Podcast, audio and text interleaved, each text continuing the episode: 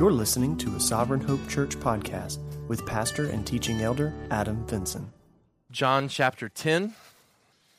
Last week we saw uh, in John chapter 9 uh, our third discussion on Jesus healing on the Sabbath day and uh, the effects and ramifications from that. And so, um, in, in looking at that passage last week, we said when there's no reason to not believe God is at work in a situation, we should seek to increase our faith in Him rather than to disprove His presence simply because the situation is contrary to our expectations. So, when we have a situation where uh, all evidence seems to be pointing to Jesus doing something, uh, that we should not be so quick to try to disprove it simply because the situation isn't playing out the way that we would anticipate it to. Because um, that's what's happening in this passage, is that the, the Pharisees um, are kind of thrown off by the fact that things aren't playing out the way that they think they should be playing out. And so, therefore, it leads them to want to disprove the situation, even though they can't really find a great reason uh, to not believe the situation. And so, uh, they tried to minimize what God was clearly doing.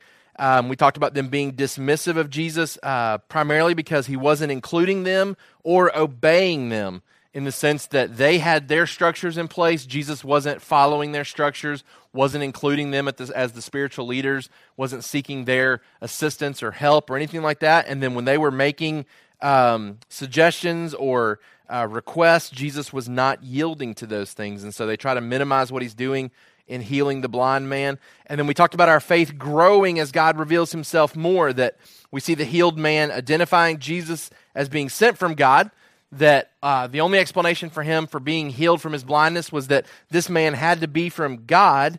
Um, we then see him committing to following Jesus regardless of the consequences because his parents are hesitant to talk about Jesus because it says that they knew they would be basically excommunicated from the synagogue, that it was known that the Pharisees had kind of made it known that if you didn't, or if you did talk about Jesus, if you did not denounce him, that you would be held accountable for it. And so uh, the man is very vocal about Jesus, so he's showing a commitment to Jesus, even if it means him being kicked out of the synagogue, which is what happens. And then we see, lastly, in his journey, that he begins to worship Jesus as the Messiah when Jesus confronts him and tells him that he is the Son of God that, that he is the son of man and, and when the when the healed man understands that and realizes it he takes the next step in his journey towards um, understanding jesus and begins to worship him as the messiah. Um, and G- we talked about jesus even making that statement you have seen him. That subtle reminder as to what uh, the man was supposed to do here and that's to worship him because he did have the ability to see now. So we talked about being careful about recognizing jesus' work um, even if it's not being done your way, and then not being guilty of disassoci- disassociating yourself from Jesus because you fear what others may say. That we want to commit to Jesus no matter what the consequences might be for us. So that brings us to John chapter 10.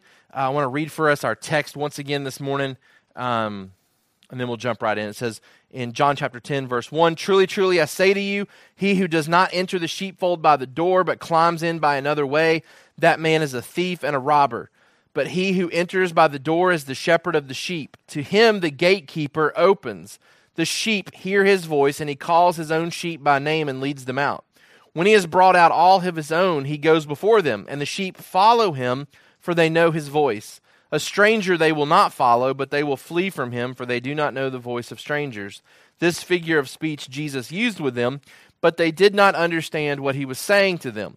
So Jesus again said to them, Truly, truly, I say to you, I am the door of the sheep. All who come or all who came before me are thieves and robbers, but the sheep did not listen to them. I am the door. If anyone enters by me, he will be saved and will go in and out and find pasture. The thief comes only to steal and kill and destroy. I came that they may have life and have it abundantly. I am the good shepherd. The good shepherd lays down his life for the sheep. He who is a hired hand and not a shepherd, who does not own the sheep sees the wolf coming and leaves the sheep and flees, and the wolf snatches them and scatters them. He flees because he is a hired hand and cares nothing for the sheep. I am the good shepherd. I know my own, and my own know me, just as the Father knows me, and I know the Father. And I lay down my life for the sheep. And I have other sheep that are not of this fold. I must bring them also, and they will listen to my voice. So there will be one flock, one shepherd. For this reason, the Father loves me, because I laid down my life that I may take it up again.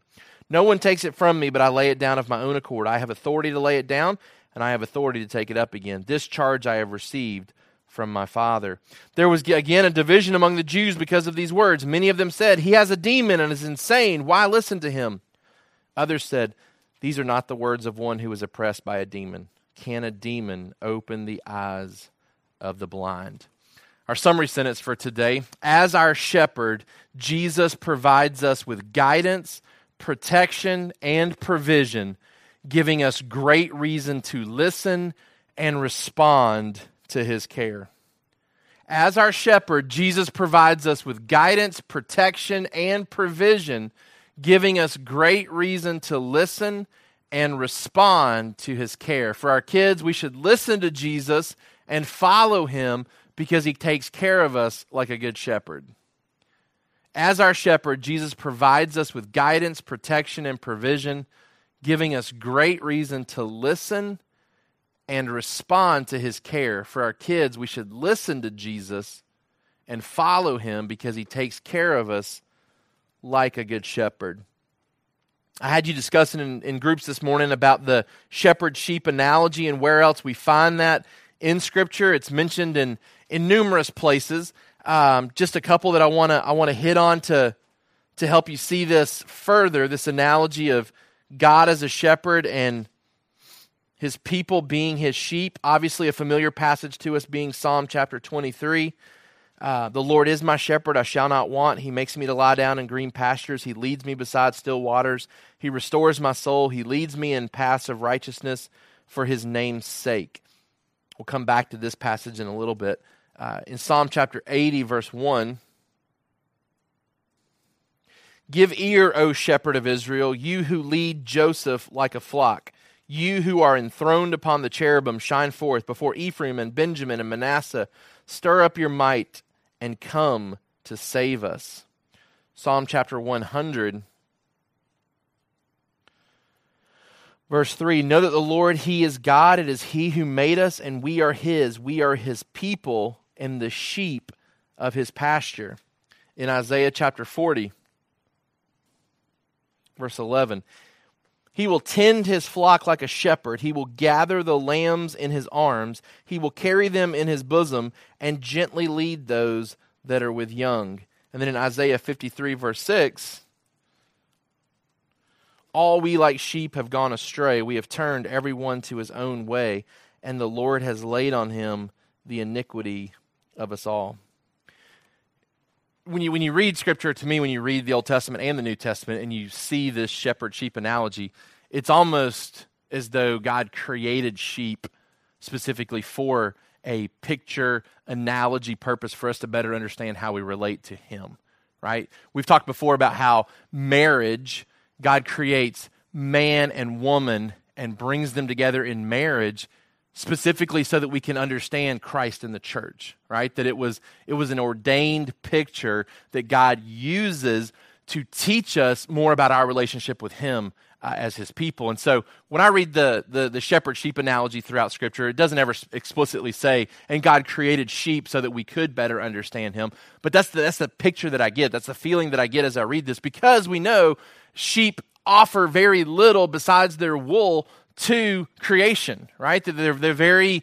Uh, they're very incompetent in their ability to to make decisions. They're very incompetent in their ability to defend themselves. Uh, they can't provide for themselves. They're very helpless uh, pieces of creation. And so it, it, makes sense to me to think that God uh, specifically created them and created their need for a shepherd for us to better understand how we relate to Him as our Father. Um, we see it throughout Scripture, this analogy. Here in John chapter 10, Jesus is portraying himself in two different ways. Uh, one, he wants us to see him as the shepherd, but then also he pictures himself as the door to the fold. Um, so there's two different kind of analogies going on here: Jesus as the shepherd, and then Jesus also as a door to the flock, a door to the sheepfold.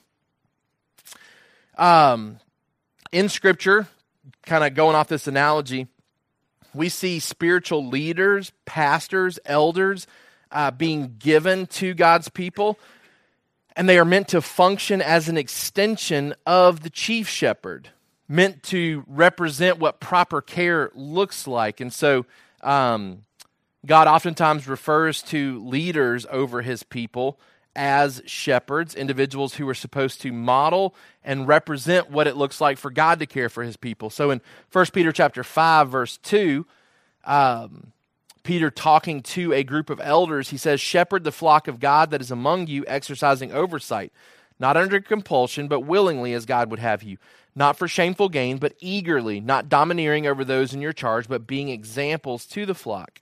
And when the chief shepherd appears, you will receive the unfading crown of glory.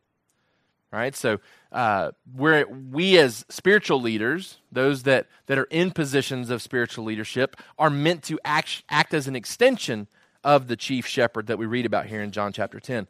And we look to the Old Testament, we see how God's leadership that He has placed and, and provided as that extension haven't always fulfilled their role properly. In Ezekiel chapter 34, verse 1, it says, The word of the Lord came to me Son of man, prophesy against the shepherds of Israel. Prophesy and say to them, even to the shepherds, Thus says the Lord God Ah, shepherds of Israel, who have been feeding yourselves. Should not shepherds feed the sheep? You eat the fat, you clothe yourselves with the wool, you slaughter the fat ones, but you do not feed the sheep. The weak you have not strengthened, the sick you have not healed, the injured you have not bound up, the strayed you have not brought back, the lost you have not sought, and with force and harshness you have ruled them. So they were scattered because there was no shepherd, and they became food for all the wild beasts. My sheep were scattered. They wandered over all the mountains and on every high hill. My sheep were scattered over the face of the earth, with none to search or seek for them. Therefore, you shepherds, hear the word of the Lord. As I live, declares the Lord God, surely because my sheep have become a prey, and my sheep have become food for all the wild beasts, since there was no shepherd, and because my shepherds have not searched for my sheep, but the shepherds have fed themselves and have not fed my sheep, therefore, you shepherds, hear the word of the Lord. Thus says the Lord God Behold, I am against the shepherds, and I will require my sheep at their hand, and put a stop to their feeding the sheep. No longer shall the shepherds feed themselves. I will rescue my sheep from their mouths, that they may not be food for them. Right, this is a dismal picture that, that is being portrayed here that the, the leadership that had been given to Israel to protect them and to guide them and to uh, provide for them have become their worst enemies. And, and God is rebuking them for the fact that they have let the sheep scatter and they have let the sheep be harmed and they have uh, let the sheep be malnourished. And so God, God ordains the fact that He is going to correct this. And if you skip down to Ezekiel chapter 34, verse 22, He tells them exactly how He's going to fix this, how He's going to correct it. I will rescue my flock. They shall no longer be a prey, and I will judge between sheep and sheep, and I will set up over them one shepherd, my servant David and he shall feed them. He shall feed them and be their shepherd, and I, the Lord, will be their God, and my servant David shall be prince among them. I am the Lord, I have spoken. This is not a prophecy about David coming. David has already come and gone, and he is dead at this point in Israel's history. This is a prophecy about one who is to be greater than David, one who is to come from the lineage of David. This is pointing to Christ, and we see that fulfillment in John chapter 10 as, as Jesus shows up and claims to be this good shepherd that Israel was to be longing for. All right? Uh, so in the Old Testament, rather than, and really, the Pharisees in this passage, and the reason that Jesus even comes with this analogy is because they are playing the part of the bad shepherd. They are playing the part more like the thief, more like the wolf that is described in this passage, right? And so we see it in the Old Testament where God rebukes them. Now Jesus is rebuking them as well by bringing up this analogy that rather than leading the people to experience God, they've been leading them away from God by teaching this legalistic approach to how to relate to Him. One commentator said, rather than gazing in the, or grazing in the pastures of God's grace, they were loading them up to plow the barren fields of legalism. Rather than grazing in the pastures of God's grace, they were loading them up to plow the barren fields of legalism. This analogy takes place in response to Jesus uh, caring for the excommunicated blind man, right? they're to be shepherds, and they have cast away one of their very own who is yielding to the chief shepherd. They have discarded him. says that once he had been discarded, Jesus goes and finds him and communicates truth to him to rescue him. Right? And so Jesus is showing what a good shepherd looks like. Um, this passage uh, kind of assumes an understanding of how sheep and shepherds worked in the Old Testament, and then in the, the, the present day age of when they're hearing this, this concept, this analogy, that's kind of foreign and distant to us, right? Um, just to give you a little bit of background to better understand what is being talked about here, that oftentimes shepherds in caring for their sheep, they would have a fold that they would bring them to uh, that was kind of part of the city where they would store their sheep at night. Um, so when they weren't out in the pastures sleeping and they were back closer to home, they would store all their sheep in the same spot. And there was a gatekeeper who would kind of check in the process, knew who the official shepherds were, would have recognized any thieves or robbers. And so, as they would check these sheep in, they would keep them in this fold for the night. And then in the morning, when the shepherd would come to take his sheep and to release his sheep and take them to feed once again, they would come in, and the way that they would separate them is through the voice of the shepherd, right? And so he'd begin to speak or make certain calls, specifically calling them by name. The sheep would, would have ears that would perk up, and hey, that's my shepherd. See you guys. You know, we, we were hanging out tonight, but we're not a part of the same flock. And so they would distance themselves and leave as each shepherd would come in and call their sheep to them. so the gatekeeper would come, and and would and would, or the, they would come to the gatekeeper. Gatekeeper would let those shepherds in. That shepherd, one at a time, would begin to call his sheep to himself. now, when they were out at night and not back towards the city, they would set up a fold as well, kind of a, a temporary place for the sheep to be kept, right? And and they would set up rocks and uh, walls as best they could, but they would leave the door open and the shepherd would lay across that opening where the sheep would enter and exit. And he was the door for the fold at that point, meaning that nobody could come in and out without the shepherd knowing, right? That the shepherd wasn't going to be such a deep sleeper that a sheep couldn't cross over him and escape without it awakening, awakening him and him knowing. Also, a wolf couldn't, couldn't come in couldn't cross over the shepherd without the shepherd knowing. And so he became the official door to, to protect the sheep. And so that's kind of the context of how Jesus is even talking about himself and uh, what he does for his people in this passage. Okay, so let's jump right in and see some principles for us and how it relates to us today, um, especially in a day and age where we don't uh, have the, the regular ongoing shepherd sheep uh, relationship that we see you know, in our culture. So it'll, it'll be helpful for us to see uh, this in the context that I've just described so we can better understand how God relates to us. All right? So, number one, uh, we need to prepare our ears to hear the Good Shepherd. One of the things that Jesus mentions uh, right off the bat here is the ability for his sheep to hear his voice. Truly, truly, I say to you, he who does, he who does not enter the sheepfold by the door, but climbs in by another way, that man is a thief and a robber. But he who enters by the door is the shepherd of the sheep. To him the gatekeeper opens. The sheep hear his voice, and he calls his own sheep by name and leads them out. We need to be preparing our ears regularly to hear the good shepherd, right? That we need to familiarize ourselves with what the Good Shepherd even sounds like so that we know when and how to respond to him when he speaks to us, right? What's happening here is a picture of uh, a sheep being able to differentiate between his shepherd and false shepherds, basically, right? Strangers, thieves, robbers, individuals that would come maybe seeking to lead the sheep astray but the sheep not yielding to that false guidance and direction. Instead, having their ears tuned in to their shepherd. Okay, and so we're going to see a lot about what Jesus does as the shepherd, but there also is an implication to the responsibility for the sheep. And the sheep have a responsibility to hear his voice, to recognize his voice, and to respond to his voice. Right? Um, for our kids, we need to listen to Jesus as our shepherd. Prepare our ears to hear the good shepherd. Number one, Jesus is faithful to gather all of his sheep. He speaks in a voice that we can understand, and he gathers his sheep to himself. It says the sheep hear his voice. He calls his own sheep by name and leads them out.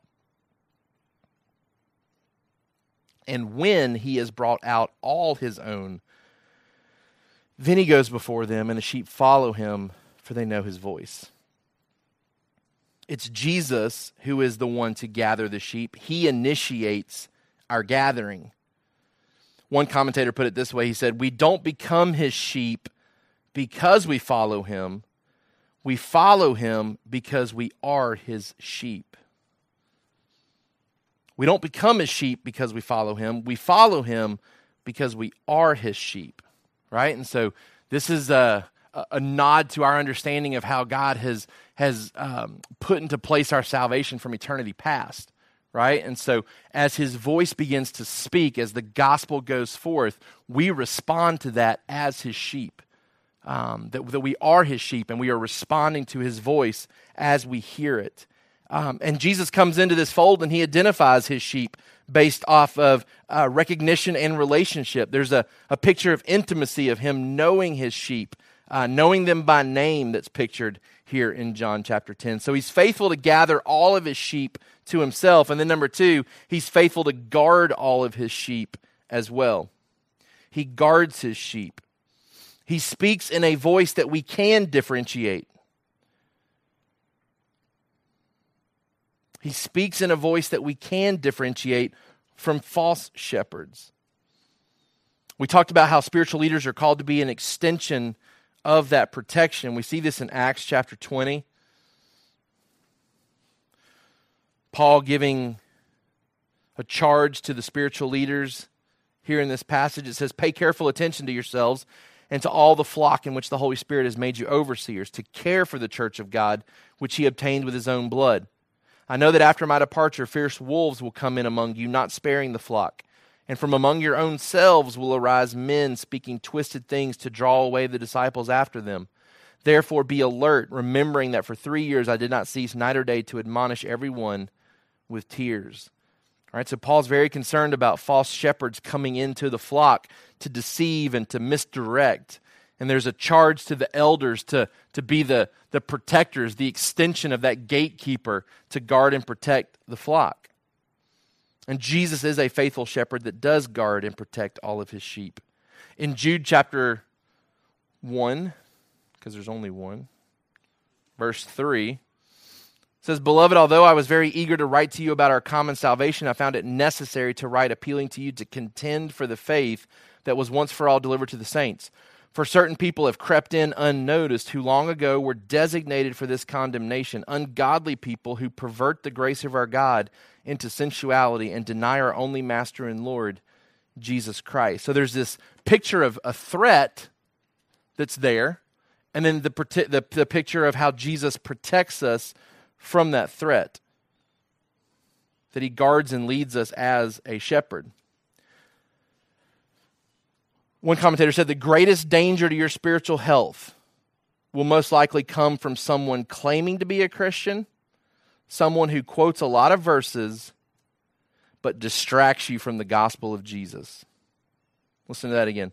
The greatest danger to your spiritual health will most likely come from someone claiming to be a Christian, someone who quotes a lot of verses, but distracts you from the gospel of Jesus. Thankfully, we're protected from these type of dangers. And John talks about this in his letter in 1 John chapter 4 verse 1 tells us how we can protect ourselves. Beloved, do not believe every spirit, but test the spirits to see whether they are from God. For many false prophets have gone out into the world. By this you know the Spirit of God. Every spirit that confesses that Jesus Christ has come in the flesh is from God. Every spirit that does not confess Jesus is not from God. This is the spirit of the Antichrist, which you heard was coming and now is in the world already. Little children, you are from God and overcome them. For he who is in you is greater than he who is in the world mean, that's such, that's such a comfort to us as believers that if we truly are Christians, we are indwelt by the Holy Spirit who is greater than any deception that could come our way.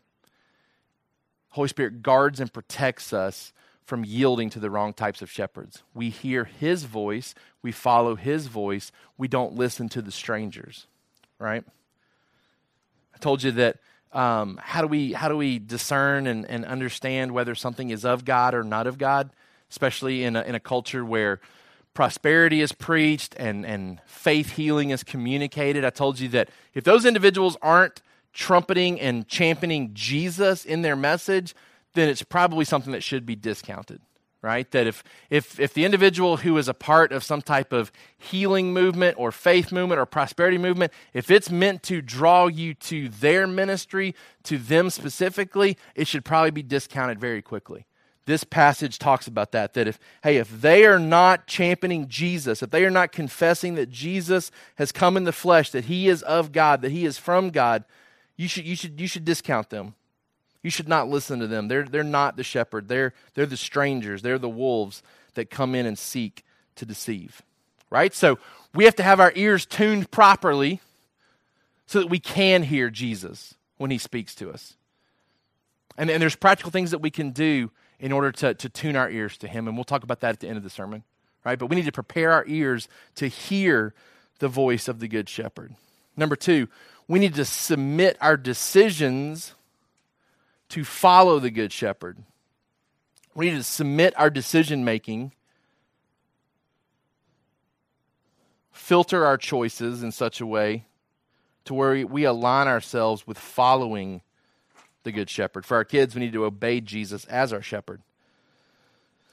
Look what it says here. It says that after he's gathered them, called them by name, he leads them out. And when he has brought out all his own, he goes before them. And the sheep follow him, for they know his voice.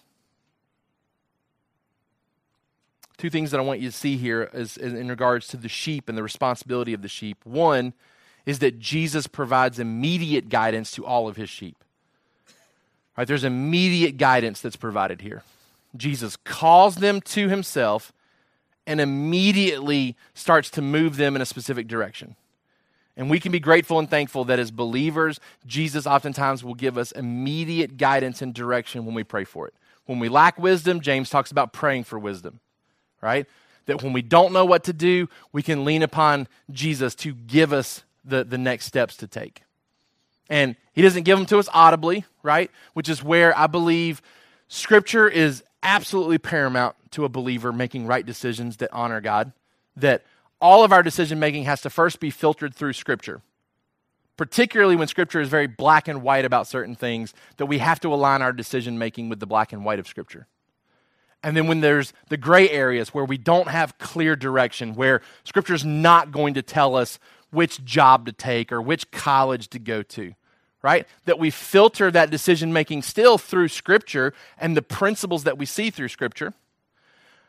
And as we're reading Scripture and filtering things through Scripture, what we find very clearly in Scripture is that we ought to seek the guidance and direction from other believers, right? That, that wisdom from others will oftentimes get us moving in the right direction as well when we don't know where to go. Particularly those that have been put in place to be an extension of the Good Shepherd, right? as elders, we want to be the types of individuals that you can come to when you don't know what to do next with your life. When you're faced with decisions that, that you can't just run to to scripture and get a clear answer about what to do next. That we have we've signed up for the responsibility to shepherd your souls and to give an account. Ezekiel talks about the, the shepherds of Israel giving an account for the sheep and how they fed them and how they took care of them right? And they had failed in it, and they were going to give an account for it. As elders of this church, when we talk about uh, what our role is, when somebody comes to us and says, "Hey, I want to, I want to talk to you more about being an elder potentially," one of the first conversations we have is, "Are you willing to sign up for the the responsibility that comes with this position?" That, that we have a responsibility to lead and guide the sheep of this church in the right directions that Scripture would have them go. And we want to be the types of individuals that you can come to and seek out for guidance and help. Because there's a lot of decisions that, that we're faced with that we can't get immediate answers from Scripture. Right? And so Scripture talks about wisdom coming from other people. Jesus provides immediate guidance to his sheep. But then, number two, he also provides long term direction as well. Right? What's the immediate guidance here? That the sheep need to get out of the fold and need to follow him. Right? He shows up after a night's sleep, begins to call them by name. Hey, we know what we're doing right now. They have no idea what they're doing the rest of the day. Right? The sheep have no idea where they're going the rest of the day, but they know immediately. The immediate guidance is hey, our shepherd is talking. We need to go to him. They begin to leave that fold, right? Once the shepherd has all of his sheep, he's identified them by name. He knows that he's not leaving any one behind, right? Then he begins to march them to the direction, to the place that he wants to take them. That place of green pastures that Psalm chapter 23 talks about, right? And the sheep have no idea where that is.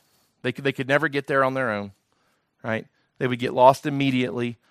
Their immediate guidance was to come get next to the shepherd. And now the shepherd begins to move them and he alone knows the long term direction. Right? Sometimes we get immediate guidance about taking a job or, or making this decision or that decision. And then oftentimes we get real confused as to, okay, what, what's supposed to happen next? Or we get shocked with some of the results that come from some of that decision making. And the, the encouragement to us is that we have a good shepherd who knows exactly where he's taking us, even when we don't always know that. Right? That, that there's immediate guidance, and then there's this long term direction that we can trust with our shepherd as well. He knows exactly what the day holds, he knows exactly where he is taking these sheep, right? So prepare your ears to hear the good shepherd, submit your decisions to follow the good shepherd. Man, if we could ever get to the point where we are whole, you know, wholeheartedly abandoned to doing whatever the shepherd tells us to do, because that's, that's where the sheep would be at at this point. They know his voice, He's named them, and so they even know their name when it's called out, right? Much like a dog. When, when a dog has a name and you begin to call that dog by name and he's learned it, he comes running. He comes running to you, right? The sheep come running to their shepherd, and then the shepherd gives them the long term direction that they need. And number three, enjoy your life to honor the good shepherd. Enjoy your life to honor the good shepherd. For our kids, we need to be thankful for how Jesus cares like a shepherd. All right, so he gives them this analogy of the sheep shepherd. It says that they have no idea what he's talking about. Figure of speech he used with them, they did not understand what he was saying to them. So Jesus again said to them, Truly, truly, I say to you, I am the door of the sheep. All who come before me are thieves and robbers, but the sheep did not listen to them. I am the door. If anyone enters by me, he will be saved and will go in and out and find pasture. The thief comes only to steal and kill and destroy. I came that they may have life and have it abundantly. Two things that are going on here in this passage that helps us to, to understand uh, this promise that he's giving. Number one, we are saved from the destructive results of sin. When we, when we are uh, a part of his flock, we are saved from the destructive effects of sin. He talks about the thieves and the robbers. He talks about the thief coming to steal and to kill and to destroy. That that is the direction that the thief will take the sheep if they listen to him. Right? But if the sheep listen to the shepherd, what's promised to them? Well, they're promised this picture of peace and security and rest, right? They're pictured uh, being in this environment where nothing can come and nothing can go unless the shepherd allows it. And that in the midst of coming and going, the sheep find pasture. We're saved from the destructive results of sin. This is what we as Christians are saved from right? We're saved from hell, we're saved from condemnation. But as the doorkeeper, everything coming to us is filtered through the Good Shepherd, meaning that the gate offers protection, peace, and security. He is the door. No sheep can leave and no wolf can enter without crossing through him. But we know that the shepherd allows difficult times through the door, right? As his sheep, he doesn't guard and protect us from every undesirable circumstance. But the image that I want you to have now, because we've been preaching this message for a long time, right? This idea that all things work together for good. That we can trust Him, we don't run from Him, we run to Him when things get tough in our life. I want you to picture the tough things that are coming to you in your life being filtered through the door of Jesus, who allows them into the flock for specific reasons and purposes that will be for our good. And we can trust that He pushes back and withholds anything that doesn't fit into his purposes. He says, Nothing can come in and nothing can go out unless it passes through me. He's the ultimate filter, He's the ultimate protector, which means if something comes into our life that is undesirable, we can trust in the promise of Romans 8:28 that he is not reacting to something that has happened in our life, that he is ordained to use it for good purposes. We're saved from the destructive results of sin. He is our protector, He is our doorkeeper, and everything is filtered through the Good Shepherd. But number two, we are saved to the abundant type of life we were always designed for. So Christianity is not just about what we're saved from, it's about also what we are saved to. And what we are saved to is a promised pasture type living. And that's where we go back to Psalm chapter 23. The Lord is my shepherd, I shall not want. He makes me lie down in green pastures. He leads me beside still waters. He restores my soul. He leads me in paths of righteousness for his name's sake. Even though I walk through the valley of the shadow of death, I will fear no evil for you are with me. Your rod and your staff, they comfort me. Man, what this tells me is that being a sheep of Jesus and following him as the shepherd doesn't mean that life is always green pastures, right? That there's times where you do walk through the valley of the shadow of death, but that you don't have to fear being in that valley because our shepherd's with us and he has a great rod, a great staff that provides great comfort because we don't have a defense mechanism for ourselves. Right? So we find ourselves in a, in a situation, a circumstance that is undesirable, that's difficult, that's pressing in on us. Right? Job insecurity, infertility issues within the marriage. Right? Sudden news about sickness that may lead to death, things that, that throw our lives up uh, in, in crazy ways. Valley of the shadow of death. It says that we're going to go through these times, but we don't have to fear during those times because our shepherd's with us and he has the, the protective peace that guards us in those difficult times. You prepare a table before me in the presence of my enemies. You anoint my head with oil. My cup overflows. Surely goodness and mercy shall follow me all the days of my life, and I shall dwell in the house of the Lord forever. One, one commentator that I was reading talked about the bookend pieces of Psalm 23. The Lord is my shepherd, I shall not want all the days of my life. That we can understand everything in Psalm chapter 23 by understanding those key phrases at the first and the last of the psalm. That the Lord is my shepherd, I shall not want all the days of my life.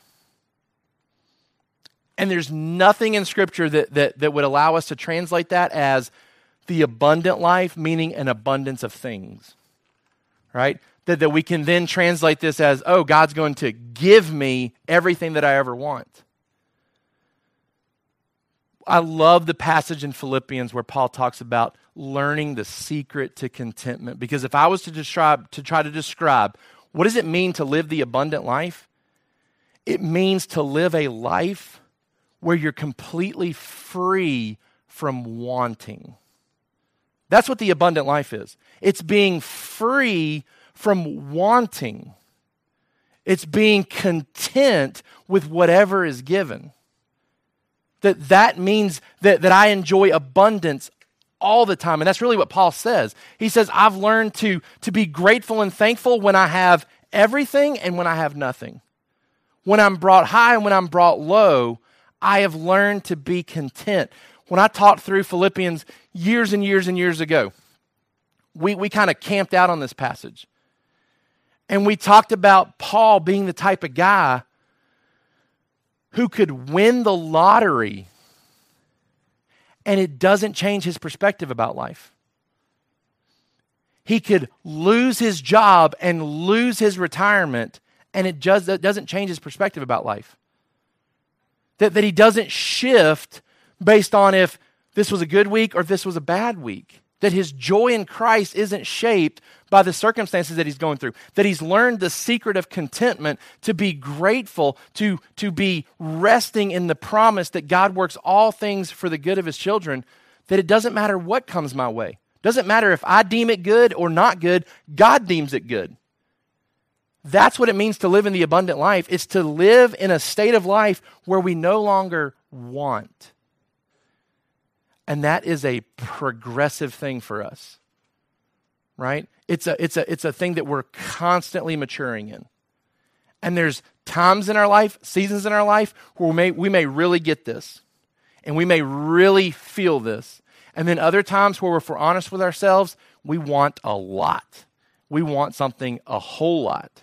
And we're not content without it right? And that's where conviction has to set in at some point that we are making an idol out of something, that we are not content with the shepherd who holds the rod, who holds the staff, who is leading us to green pastures, that instead we see something else on the other side that makes us think, oh, the green pastures are over there. Why is our shepherd confused?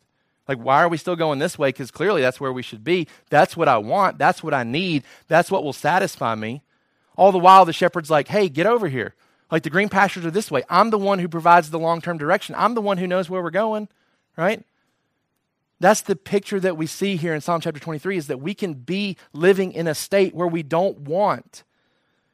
That we can trust his green pastures, we can trust his still waters, and we can trust that it may take going through the valley of the shadow of death to get to the green pastures and to get to the still waters. We need to enjoy our life in such a way that we honor the good shepherd we are promised joys that are bigger and last longer than our troubles. We are promised joys that are bigger and last longer than any troubles we can experience here. Enjoy your life to honor the Good Shepherd. Number four, entrust your circumstances to the character of the Good Shepherd.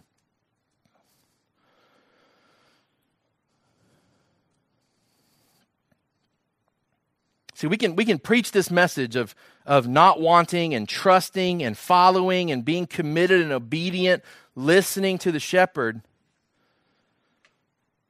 But those things only work. It's only it's all contingent on the shepherd being good. Right? If we're just following to follow and hoping and trusting in something that could be empty, we're, we're gambling.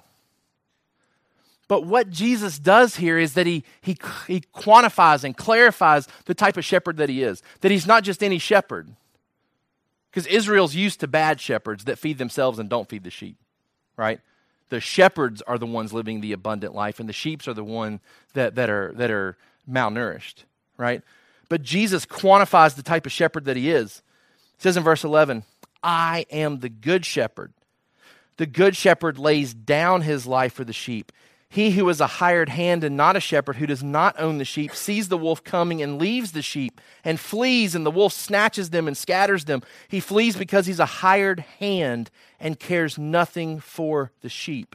I am the good shepherd. I know my own, and my own know me. Just as the Father knows me, and I know the Father, and I lay down my life for the sheep. I have other sheep that are not of this fold. I must bring them also. They will listen to my voice. So there will be one flock, one shepherd. For this reason, the Father loves me, because I lay down my life that I may take it up again. He talks about this intimacy with his sheep, the way that he knows them. It says in verse 14, I know my own, and my own know me, just as the Father knows me, and I know the Father, and I lay down my life for the sheep. For our kids, we need to trust Jesus as our shepherd entrust our circumstances to the character of the Good Shepherd. Number one, Jesus demonstrates his love for the sheep by knowing each one intimately. Knowing each one intimately. Man, the way that he pictures the knowledge that he has of us, it's almost as though it rivals the knowledge that he enjoys with his Father. That there's a, a deep level of intimacy that Jesus that Jesus experiences with us just like he experiences with his Father. The psalmist talks about this in Psalm 139. What it means to be known by Jesus on this type of level. Psalm 139, 15. My frame was not hidden from you when I was being made in secret, intricately woven in the depths of the earth. Your eyes saw my unformed substance. In your book were written every one of them, the days that were formed for me, when as yet there was none of them. He knows us so intimately that he knows every single day of our life, and they haven't even happened yet. I mean, that's the type of shepherd that I want leading me through my life. One who knows all the days in advance. One who ordained all the days in advance, right? Not just one who reacts to the days that are coming, but one who created the days that are coming. That's how we can live that abundant, I don't want life because I'm following somebody who knows my life who knows exactly where I'm going, knows exactly how to get me there. I don't have to wonder, should I have done this? Should I have done that? Right? Should I have taken this job? Should I have gone to this college? Should I have married this individual? Right? Like we follow the shepherd who knows the days of our life. And we can follow him wholeheartedly like a, like a sheep who knows nothing else to do but follow the one that he recognizes his voice. We can be wholly abandoned to that idea. Number two, he demonstrates his love for the sheep by sacrificing his life. Five times in this passage, Jesus promises to lay down his life for the sheep. Verse 11, verse 15, verse 17, verse 18. It's proof that he was in control the whole time of his death circumstances. He lays it down, nobody takes it from him, right? So he is promising to lay down his life for the sheep intentionally. And he didn't die to primarily show his love or be an example to us, right? He died because we were in danger danger in our sin, danger of being condemned, and he rescued us from that. What's encouraging in John chapter 10, get this, when the danger increases, Jesus' involvement and commitment increases as well when the danger increases, Jesus' involvement with us increases as well. He's willing to lay down his life rather than run from a fight. He uses the analogy of the hired hand. He says, when, when things get tough and you've hired somebody to do this job, there's a, there's, a, there's a breaking point level for the hired hand. When things get too difficult, too dangerous, this is where I get out, right? Like I don't, I, I, this, these aren't my sheep, right?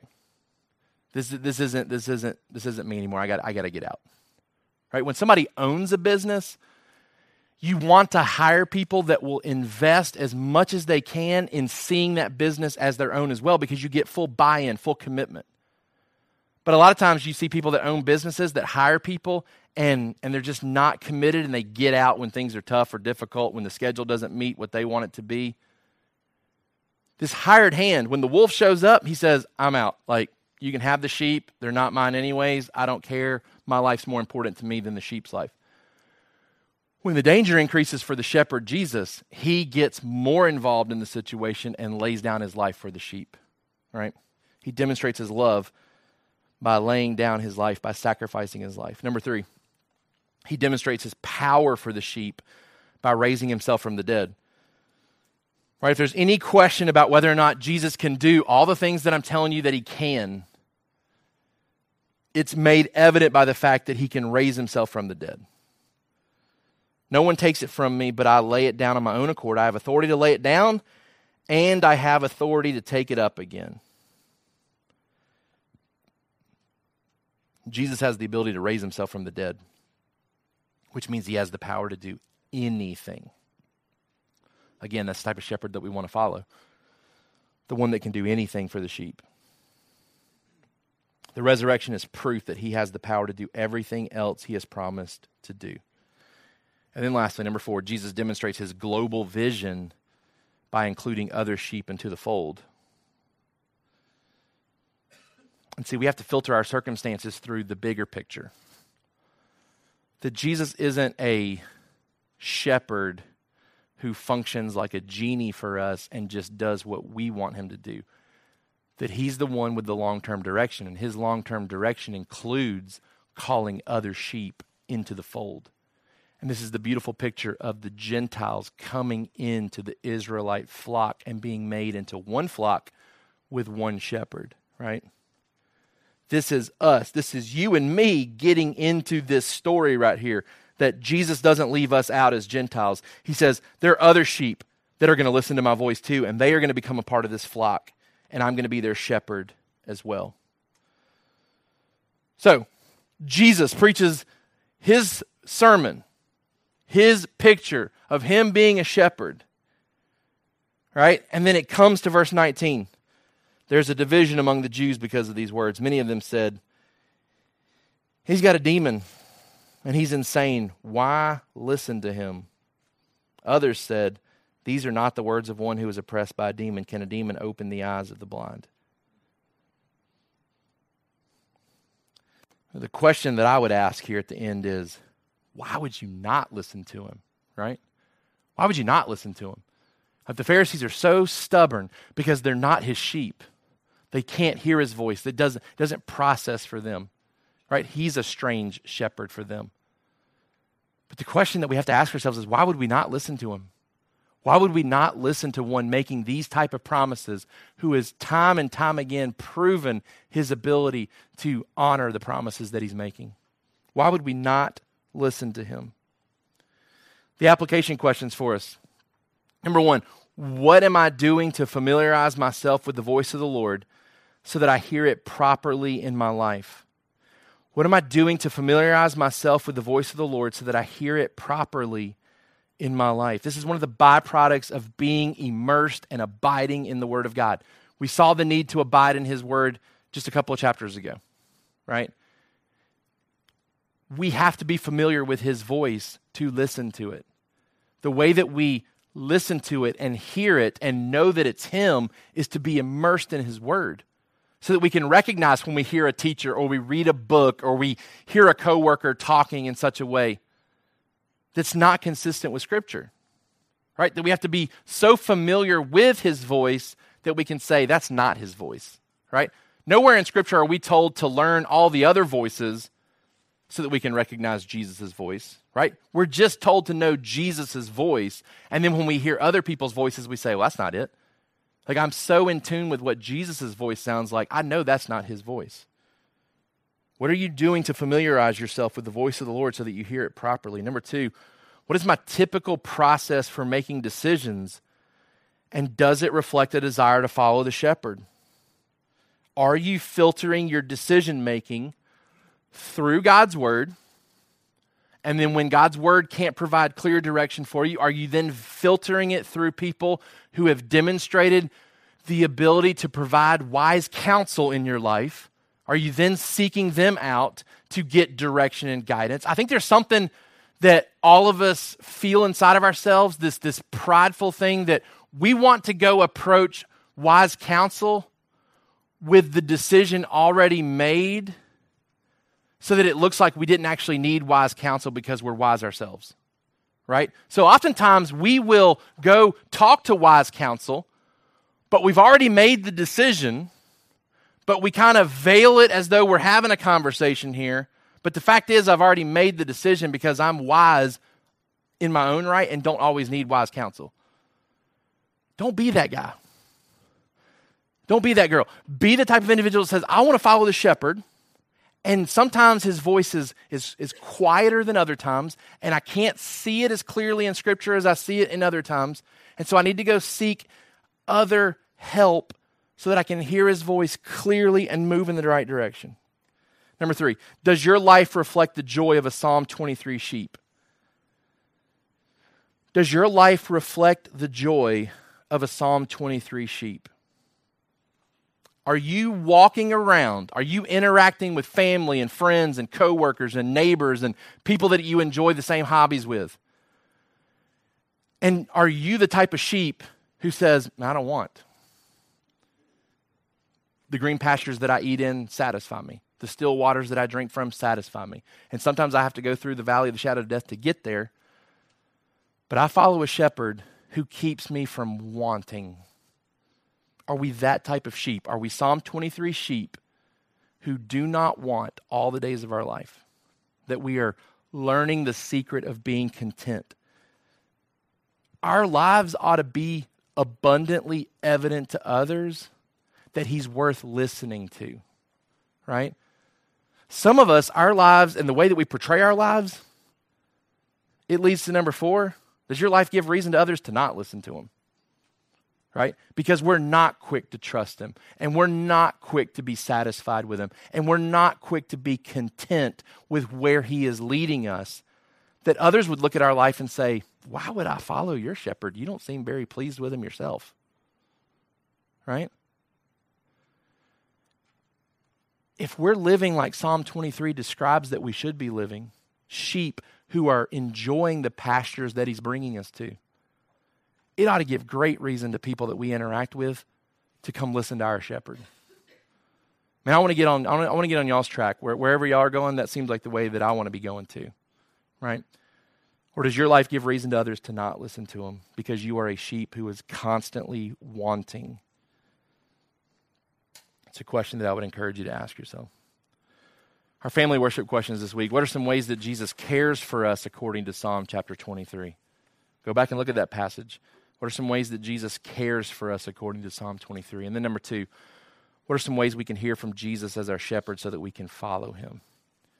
Give you a chance to talk with your kids about the importance of his word, the importance of godly counsel that can be found through the local church to help guide us every step of the way. Let's pray together. God, we thank you that you have given Jesus to us, who is a good shepherd. He's a shepherd who lays down in the door and keeps the bad stuff out. And God, help us to see that what we oftentimes call bad circumstances are simply things that you're using to work good in our life. God, help us to trust you as a good shepherd, a shepherd who has demonstrated that he is bought into us at the deepest levels, that you're a shepherd who is willing to die for us to save us from the danger that we're in. You're not a hired hand fulfilling a job or a responsibility. Father, we're thankful that we belong to you, that we are your sheep. We're thankful that you have empowered our ears to hear you when you speak. God, give us the desire and the discipline to familiarize ourselves more and more with your voice so that we can hear it and move in your direction quicker and quicker in our life. God, help us to be sheep who experience contentment with where you're leading us, not sheep who are complaining and grumbling and wanting. God, help us to be sheep that are fully satisfied with you not just in the green pasture times, but in the valley of the shadow of death. Help us to be content with your rod and your staff that protects us and comforts us and, and guides us through those difficult times. Got to pray that our lives would be lived in such a way where they can be described as abundant living.